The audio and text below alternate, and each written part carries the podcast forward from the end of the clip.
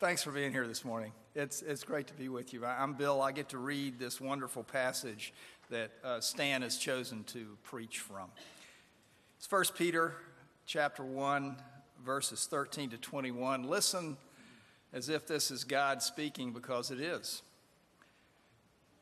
Therefore, prepare your minds for action, and being sober minded, set your hope fully on the grace that will be brought to you at the revelation of Jesus Christ.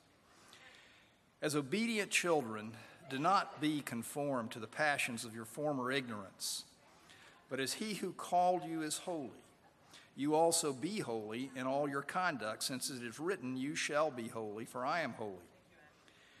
If you call on him as Father, who judges impartially according to each one's deeds, conduct yourselves with fear throughout the time of your exile, knowing that you were ransomed from the futile ways inherited from your forefathers, not with perishable things such as silver and gold, but with the precious blood of Christ, like that of a lamb without blemish or spot. He was foreknown before the foundation of the world, but was made manifest in the last times for the sake of you who, through him, are believers in God, who raised him from the dead and gave him glory so that your faith and hope are in God. God's Word. Thank you very much, Bill. Well, y'all having fun this morning? Part two, very good. I am as well. Uh, we are in November, these four weeks, uh, as we prepare to make a f- bigger invite to our community. We're going through 1 Peter. Uh, 1 Peter is a letter in the New Testament written by one of Jesus' greatest disciples, Simon Peter, of course. And it's written to what he calls elect exiles. We looked at that last week. Uh, these are Christians who've been scattered to new places. Uh, they're living actually in what is now modern day Turkey in the northern part. And back then, that would have been like on the outskirts of nowhere. It would not be the place anyone would choose to live, it would not be the place anyone would choose to go on vacation. But these Christians, many of them, in fact, found themselves living there. And Peter is writing to say, there is a way to be a Christian. There is a way to live as a follower of Christ that God desperately wants you to live like in that place. And here's what it looks like. And we're going through it because one of the things that Peter focuses on is this idea of hope. It's the hope that we have in Jesus that equips us to go out into the world and be the kind of people God wants us to be, which will then in turn draw more people in to get that hope as well. And of course, our church name is Greater Hope. And we want to live up to our name. And so we're really asking the question over these four weeks what kind of church does God want us to be? What kind of individuals, what kind of families, what kind of community and body does God want us to be in the Mulberry area in this city? God loves the Mulberry area. God has a tremendous plan to show his gospel, his hope to this Mulberry area. But we have to, we have to listen to what God is saying in his word if we're going to be the kind of people he wants. This morning, we're going to see a little bit a further into what we looked at last week. Last week we saw that hope is a miracle. You can't, you can't sort of, you know, manufacture it yourself from the inside. God has to give it through to you by making you born again to a living hope, right? Remember that? Today we're going to see that in order for us to live as people of hope, we have to remember the gospel every single day. Now there's a big misconception that the gospel is either A, a style of music. A lot of people think that, you know, the gospel is just a style of music uh, or B, that gospel is just the ABCs of Christianity. It's what I need to know in order to get in. And then after I become a Christian, I can kind of move on past the gospel to some deeper things.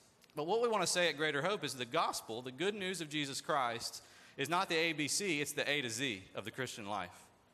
We need every day to be rooted deeply in the gospel message. And right there, there's a challenge for us. I want you to think about it. Everybody loves to hear a good rescue story, don't, don't we? Um, when, I look back at the, the latest movies that I've gone to the theater to see, both of them were rescue movies. Didn't realize it at the time, but I went to see Dunkirk. Anybody else saw that? A very serious rescue movie, a true story about World War II. And then I also went to go see Spider Man Homecoming. you know, not so serious, not so real, not so true, but also a rescue story. Now, think about it. When we watch rescue stories, I don't know if you're like me, but I'm always wanting to put myself in the story somewhere as I'm watching a movie or reading a book. You know, what would it be like for me to go through this? Who do you put yourself in the place of when you watch a rescue story? Do you put yourself in the place of the rescuer, or do you ever put yourself in the place of the rescued? and if you're like me, you never think about yourself as the rescued. I mean, everybody wants to be Spider Man, right? Nobody wants to be the man or woman dangling from the Brooklyn Bridge that Spider Man has to swoop down and save. Am I right? and so, right there, there's a problem because the gospel is the greatest of all rescue stories. In fact, it is the story of the whole world how God is on a rescue mission to gather his children to belong to him, even though they were far away. But very clearly, you and I are not the heroes of the story. Very clearly, we are not the rescuers, we are the rescued. And so that's why we have to be intentional as a people about every day, every week, all the time in our life, remembering the gospel and getting deeply rooted into this I am rescued by Jesus. And so Peter says to us this morning three things. Three things about how the gospel prepares us. First, he tells us the kind of life that, that God wants us to be prepared for. And we'll see a little bit in there about what kind of church we want to be. Second, we're going to see why naturally we're so unprepared for that kind of life. Naturally, we're just not ready for it. But third, we're going to see how the gospel alone, only the good news of Jesus, can prepare us every day to be the kind of people God wants us to be. Okay, that's where we're going this morning. First, let's look at the kind of life that God wants us always to be prepared for. I want you to notice first in verse, verse 13, especially, that Peter uses this language of high alert. He wants us to be on high alert. He says, Therefore, preparing your minds for action and being sober minded. You see, preparing your minds for action. If you have a Bible with you, you might see there's a footnote there, and it's a very weird phrase that's being translated there. It literally is gird up the loins of your mind. and you might think, what in the world does that mean? Gird up the loins of your mind. It goes back to biblical times, back when men and women used to wear robes, long robes, like all, almost all the way down to the ground. And so, if a man or a woman wanted to run, for example, without tripping, or wanted to do any kind of physical labor without tripping and falling all over their robe, they would take the bottom part and pull it up between their legs and tuck it into their belt to, to kind of translate the robe into shorts. That's pretty cool, right? You know, it's like you've seen the, the, the, pants that have zippers and it turns into shorts. This is a robe that converts into shorts. Very amazing. That was called girding up, the, girding up your loins, getting ready for action. And Peter says, you've got to gird up the loins of your mind there's something about our minds that's just naturally not prepared for the kind of life God has for us to live. And it takes intentional effort, it takes a step by step process in order for us to get our minds and hearts ready for the kind of life God wants us to live. He says also, you got to be sober minded. You can't be drunk. You know, not just drunk on alcohol. You can't be drunk on anything that might come into your mind and, and make you not see life God's way not see life clearly according to the way God wants us to live. And then notice what he says. And, uh, you know, in order to prepare your minds for action, in order to be sober minded, you have to set your hope fully on the grace of God. And there it is right there. In order to be prepared, we have to have a daily gospel reminder. We have to remember that our hope is in God and what God has done through Christ and only in that. You see, in all of this, Peter really is reminding us. I mean, that, that phrase, gird up your loins and, and be sober minded and set your hope fully, it reminds us of an Old Testament story, the story of the Exodus out of Egypt. Because when God, if you know that story, when God delivered his nation, Israel, out of slavery in Egypt, he gave them a meal to celebrate it called the Passover meal. And it was the meal about how God had rescued them through the blood of the Lamb. And then after that, he was leading them to the promised land through the wilderness. And one of the things he says when you eat that meal, that Passover meal, I want you to eat it with your robe girded up, your loins girded up, with, with, your shoes on your feet, and with your staff in your hand.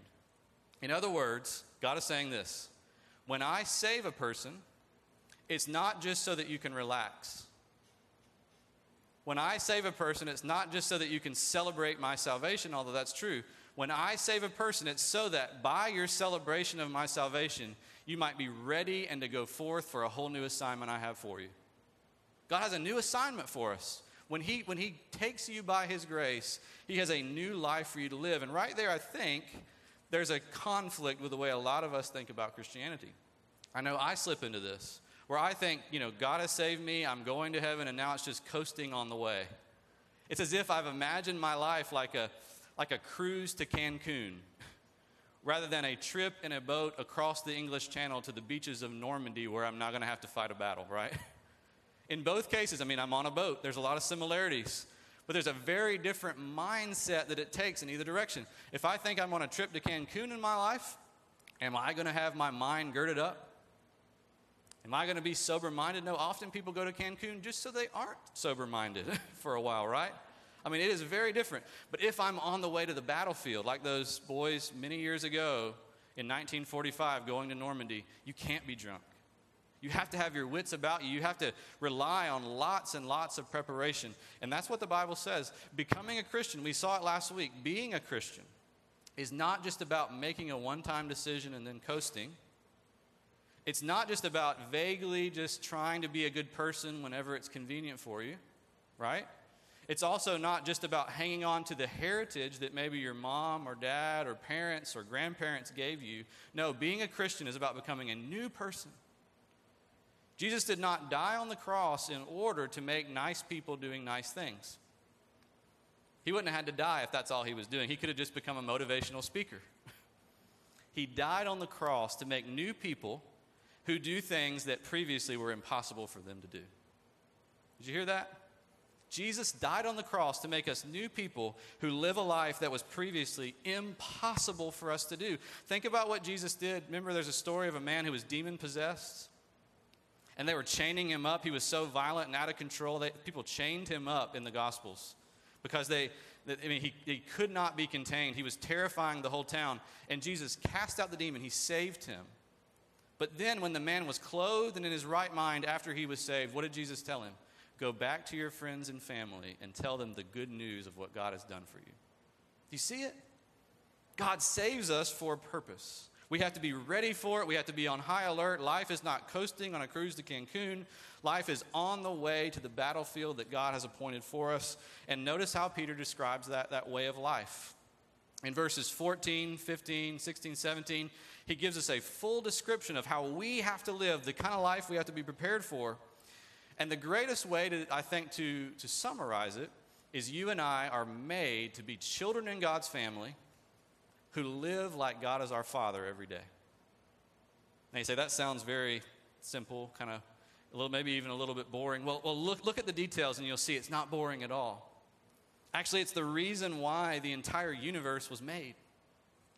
Because God didn't just want his son, capital S, Jesus. He didn't just want one son in his family. He wanted to fill a family with sons and daughters who were all like Jesus, who walk in God's ways and fill the world with the good news of God's family and God's family business of healing and loving and rescuing people. And that's what you and I have been called to. Notice what, what Peter says in verse 14. As obedient children, he says, do not be conformed to the passions of your former ignorance, but as he who called you is holy, as God is holy, you also be holy in all your conduct. And then he says in verse 17, if you call on him as Father, if you call God Father who judges men, every man by the deeds that he does, then you should conduct yourselves with fear throughout the time of your exile. And these are awesome things that God is calling us to holiness and fear. Now, right away, you say, well, that doesn't sound awesome. Holiness and fear sounds scary. I mean, holiness is kind of like cauliflower to most of us you know, we know it's good for us, but it's kind of nasty. I mean, it's kind of boring, kind of dull. We don't really want to see it on our plate, right? And then fear. I mean, most of us really don't want any kind of fear in our relationship with God. We think that somehow, you know, we're not living the full Christian life if there's any kind of fear. But Peter is saying, as obedient children, y'all are called, we are called to be a church, to be a people who follow our Heavenly Father in His holiness with a kind of fear that doesn't cause us to run away from God because we're terrified but a kind of fear that causes us to lean in and to want desperately to hear the sound of our Father's voice. You see, this idea of God's holiness is the idea of what makes God different than anyone else. And the passage is saying that because He's our Father, because He loves us, we ought to, from the bottom of our heart, desire the things that God desires.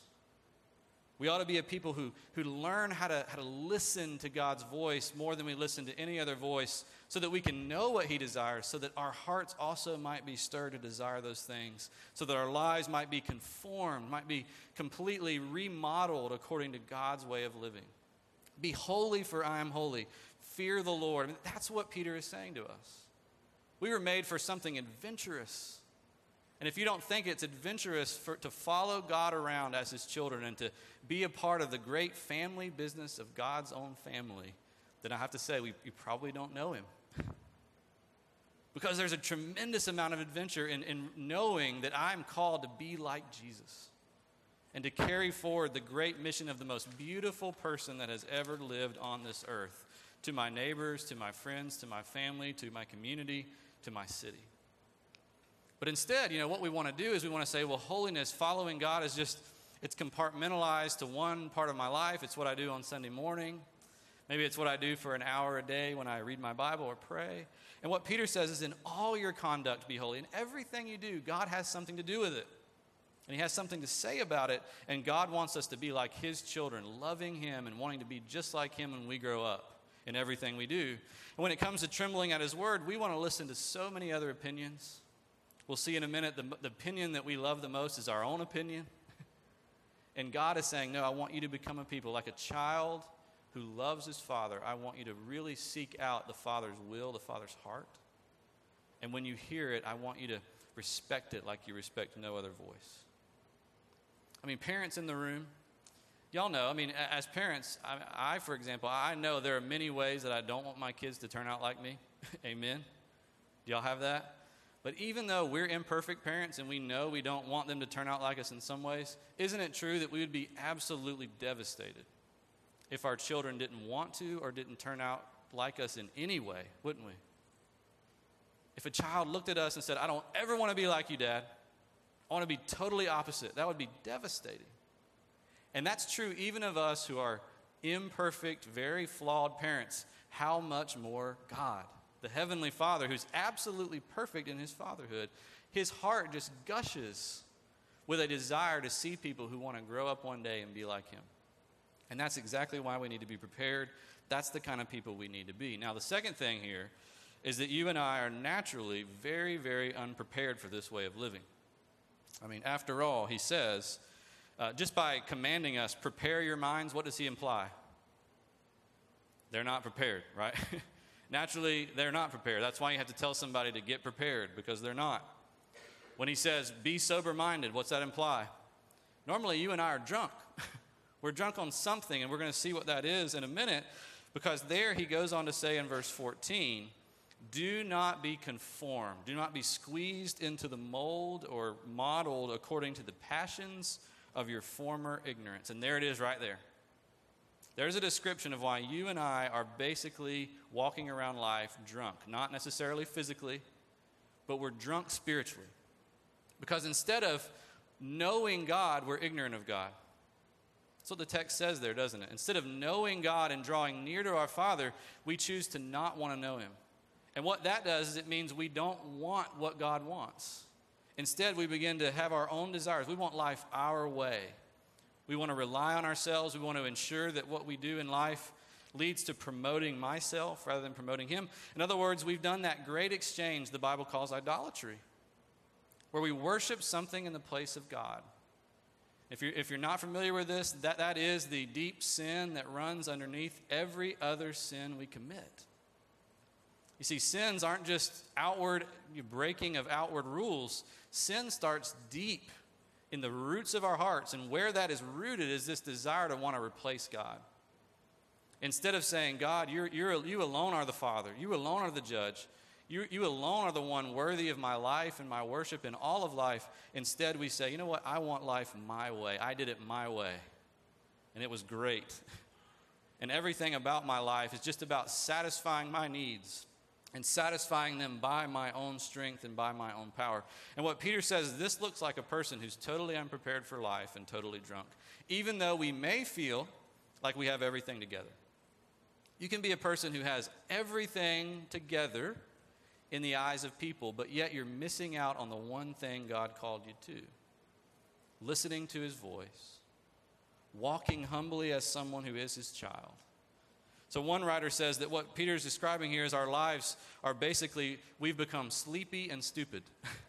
sleepy and stupid. Why? Because instead of, of paying attention to the one who made us, we've tried to put our little puny selves, who by no means can control everything, by no means can know everything, by no means can have the kind of love that God has for us. Instead, we put our puny selves that can't compare to God in God's place. And so we're like someone who shows up to work drunk every day, totally unable to do the task that we were hired to do, the task we were made to do, which is to listen to the voice of God. Instead, we're conformed to our own desires. We've overestimated ourselves, as drunk people are often wanting, you know, wanting to do, right? We've overestimated our abilities. And at the same time, we deeply, deeply underestimate what God is doing in our lives. Totally unprepared. Now, why, why, is that tragic? Why is that actually very dangerous? Well, there are times, aren't there, if, if we keep that metaphor of being drunk up, you know, there are times when being drunk is not as bad as others. Do you agree with me? If you're at a party, I mean, it's not good, it's bad, but it's not as dangerous as if you're driving a car, which is not as dangerous as if you were driving a school bus right? Which is not as dangerous if you were flying a jet plane full of passengers. I mean, we can recognize degrees of, of terribleness for being totally unprepared for our task. Well, this is saying that if we're not paying attention to God, if our minds aren't fully set on being the children of God that God wants us to be, that it's the most it's the greatest tragedy this world has ever seen because you and I are unable, completely unable to do the two things he made us for as children. We're unable, on the one hand, to ever know His love. If you, if you are caught up in, your own, if in, in yourself, in promoting yourself, in relying on yourself, you will never taste how much God loves you. And that's a deep, deep tragedy. It's poison self reliance because it drives us and keeps us from God. You know, when someone's drowning, the first thing they shouldn't do is try to save themselves, right? Everybody knows that. Instead, that you should stop flailing around, which is what's actually making you drown. And if there's someone there to help you, you should wait for them to come to you and help. And when you and I are trying to do it all ourselves and to be self sufficient and to be self promoting, we're flailing around drowning. All the while, God is laying out his hands of love and saying, I'm here to rescue you. That's why it blo- it's dangerous. It blocks us from ever really knowing deep down inside just how much God loves me and just to what lengths he has gone to show me his love. It also keeps us from the second thing, which is for us learning how to love God. See, we can never know how much God loves us when we are self absorbed, but we also can never learn how to ever begin to love him. Because either we're going to treat him like Santa Claus in the sky. You know, God is there to give me whatever I want. God is there to, you know, Jesus is high fiving me on the way to my plans, right? And so many of us, I mean, so many of us treat Jesus that way. But he never came into the world for that reason. Or if we're not treating him like Santa Claus, well, we're treating God like a slave master, a slave driver who's just cracking the whip. He's got all these rules. And if you step out of line, he's ready to just crush you. And either we're a person who thinks, uh, I've kept all the rules, and so I'm better than everybody else. And of course, God has to love me, and so I'm filled with pride. Or I become a person who thinks, man, I could never be good enough. I could never measure up to God's standard. And so we're full of despair and we, we think we have to hide from God. We think we get, can't get too close to Him or can't get too close to the church or His people because we're, we're just too unworthy. And in both ways, we block ourselves off, don't we? From really knowing His love for us and learning how to take steps in loving Him. It's the greatest tragedy. It'd be like having a Lamborghini and always just having it in your garage, never taking it out and driving it and laying it wide open and letting it roar, right? That's a human being who never knows the love of God. That's a human being who never, ever knows, begins to learn how to return that love to God as their Heavenly Father. Deep, deep tragedy. But thankfully, Peter has something to say about how the good news of the gospel, how if we go back to it over and over again and begin to learn it more and more in our lives, it actually prepares us for what we're naturally unprepared for. It actually gets us ready to be the children of God that God wants us to be. And so look at what Peter says there uh, in verse 17 and 18. After he says, I want you to be like a child in holiness, I want you to be like a child in fear, he says in verse 18, knowing that you were ransomed, you were bought at a price from the futile ways inherited from your forefathers, not with perishable things such as silver or gold, but with the precious blood of Christ, like that of a lamb without spot or blemish. Peter is taking us to the gospel. He's taking us to the good news, and he's saying you need to know it. He uses that word like knowing. You need to be knowing it constantly, ongoing. You need to know it deeply.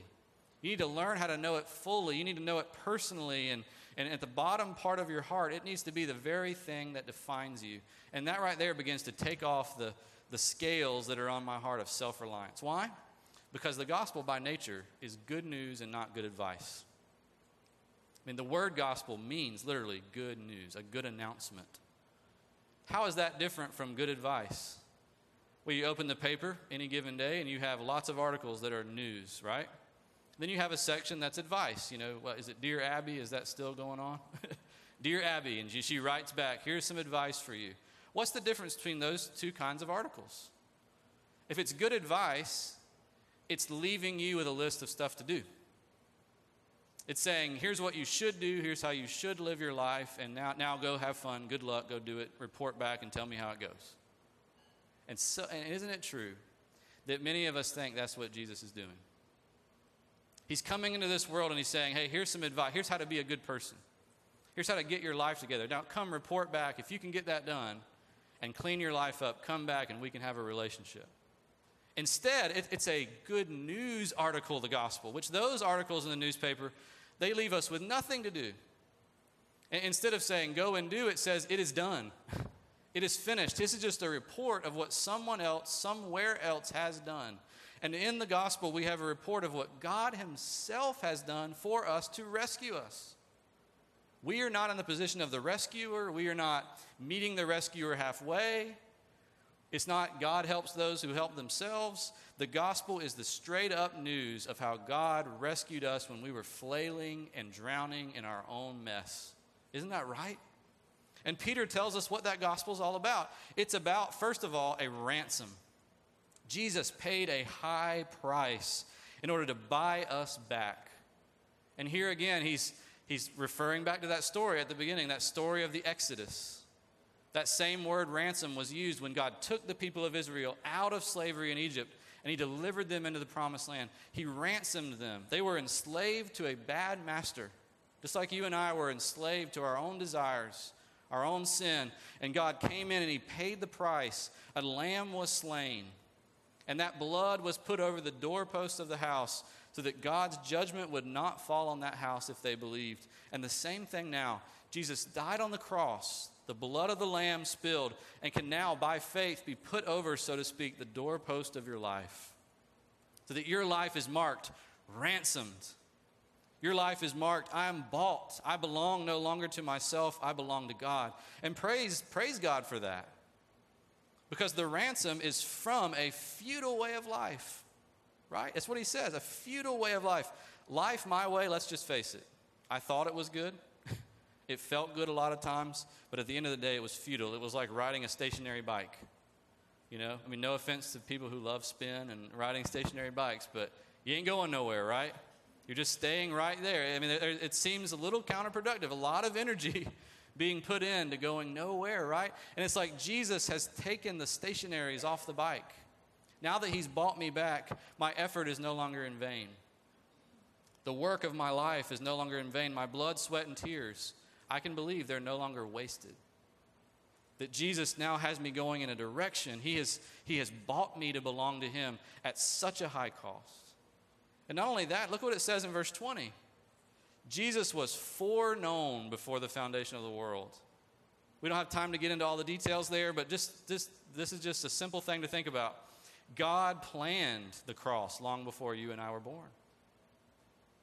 That just tells you more of the depth of the love of God, doesn't it? It wasn't like God just sort of spur of the moment, let's see if this works. Boom, see if that works. God, from all eternity past, planned. I love my children. I want to gather my children to me, and so I'm going to send my greatest treasure. I'm going to send my capital S son, Jesus. And he's going to go into the world and he's going to pay the price to draw my children to myself. It was planned, but also it's perfected in verse 21. It says, Through him you are believers in God, through Jesus. In other words, if you believe in Jesus, praise Jesus. If you believe in Jesus, it's because of Jesus, because God raised him up from the dead and gave him glory. Your faith and hope are in God. In other words, not only was it planned that God would do this, but God has taken Jesus from the dead, that price. He's accepted the price. He raised him up. He exalted Jesus to the highest place so that Jesus could now share his glory with us, so that he could give us the gift of trusting in God, the gift of faith and through that gift, we would come to know God personally as our Father and as our children. That's the gospel. It's good news. It's all of God, all of grace. Like we said, there's nothing in here about you've got to do your part and God does his part. There's nothing in here about you've got to meet God halfway. It's you were drowning and God swooped in and rescued you. Now think about how does being rooted in that message change the way you think about God? How could it change the way you think about your entire life? if you knew that the deepest truth about who you are wasn't that you had to be the hero of your life. You don't have to be the hero of your life. I don't either. I can't be. But how often I've spun my wheels like riding a stationary bike, trying to be my own hero. Have you? Have you tried to make it happen? Have you tried to chase that elusive sense of satisfaction in your life that you just can't quite get a hold of. You're just always chasing it around like chasing wind. Have you ever had that feeling? The gospel brings us back to our resting place. I don't have to be the hero because God has been my hero. There are two great truths that every day should dawn on my heart because the gospel's true. And every day I have to, I have to wake up personally and remind myself of these two truths. I want to share them with you. The first is this Cheer up. You're worse than you think you are. Okay? Cheer up. Everybody, cheer up. You're worse than you think. I don't know how bad you thought you were coming in here, but it's worse, let me tell you, right? The God knows it's worse. The Bible says it's worse. We always think more highly of ourselves than we ought. We always think that we can sort of half rescue ourselves, and God's saying, no, it's worse. Cheer up. You don't have to be the hero. I have to remind myself of that every day. But the second thing is, cheer up you're far more loved than you ever imagined you could be. The gospel says that you're far more loved than you ever imagined you can be. After all, the ransom price was not money, it was not silver or gold, it was not perishable things. The ransom price was God's own Son Himself, who gave His blood. If you're a parent, just think about it. Who would you give your child in place of? There ain't nobody that I would, right? Nobody. But the love of God's heart is so, is so full of love. It's like gushing with love for his children that he is willing to spare no expense. And because he spared no expense, I'm accepted. I'm freed. I'm never alone because he's always in me and always living in me. And I now share in the authority of Christ who's been raised to the highest place in the world. I am on his team and he's on mine, right? Not in the sense that he's trying to give me what I want, but in the sense now that I have to be girded up and ready to go for the mission that he has for me. My king has a mission. My king has a direction for my life now that he saved me. And remembering the gospel, believing deeply, I'm worse than I think, but I'm more loved than I think, it gives me that motivation that I never had before. Instead of saying, you know, I've got to obey God just because God, you know, He's powerful and He's going to send me to hell if I don't, and so I just got to go do it. Instead of that, it's, wow, I get to obey the one who spared no expense to be with me, who loved me at the high cost of His Son. What a joy to get to be with my Heavenly Father. And not only that, I love what Peter says there uh, about our ignorance of God back in verse 14. He says it's your former ignorance, speaking to Christians. It's former. In other words, you don't have to always be ignorant of God. You don't have to always be distant from God. You can be very close to God. You can know God for real. Like you can know Him in your life and, and draw near to Him and hear His voice and talk back to God in prayer and have Him literally answer your prayers and give you peace and give you assurance and satisfaction. All of that Jesus has come to bring. And as I remember that, what does it do? It sears, the, it sears my heart with the flame of His love. It reminds me, okay, He loves me that much. I'm deserving of so much worse than I think. He loves me that much. And so instead of being that slave master or that Santa Claus that I'm just using really to get what I want, God becomes the Father. The dear Heavenly Father. And yes, He's got work for me to do, much like my earthly dad and your earthly dad has chores for you. but it's joyful to serve the one who gives everything to give me life. It's joyful to serve that one. As a church, Greater Hope, what kind of church do we have to be if we're going to really live up to our name and show people there is a greater hope? We cannot be a church that serves God just because, oh, well, we have to do it because God will crush us if we don't.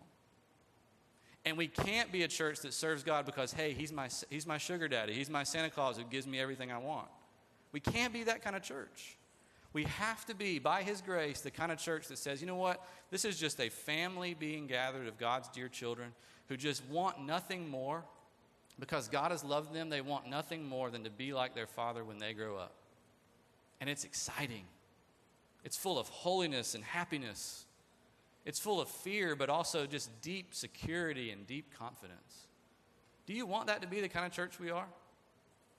Do you see how that could shine out like a light? Almost like nothing else in the world. Do you see it? I, think I can see it. and every day I pray for it. And I, and I would invite you to join me in praying for that too. Would you pray with me right now? Let's ask God uh, to be our Heavenly Father and to show us the depths of His love every day. Let's pray. Uh, Father, we do thank you for your, your gospel grace. This passage that we read and talked about this morning, just some more here than we could possibly say. But we thank you, God, that we don't have to be ignorant of you anymore. We don't have to be strangers, aliens. We don't have to be orphans, slaves.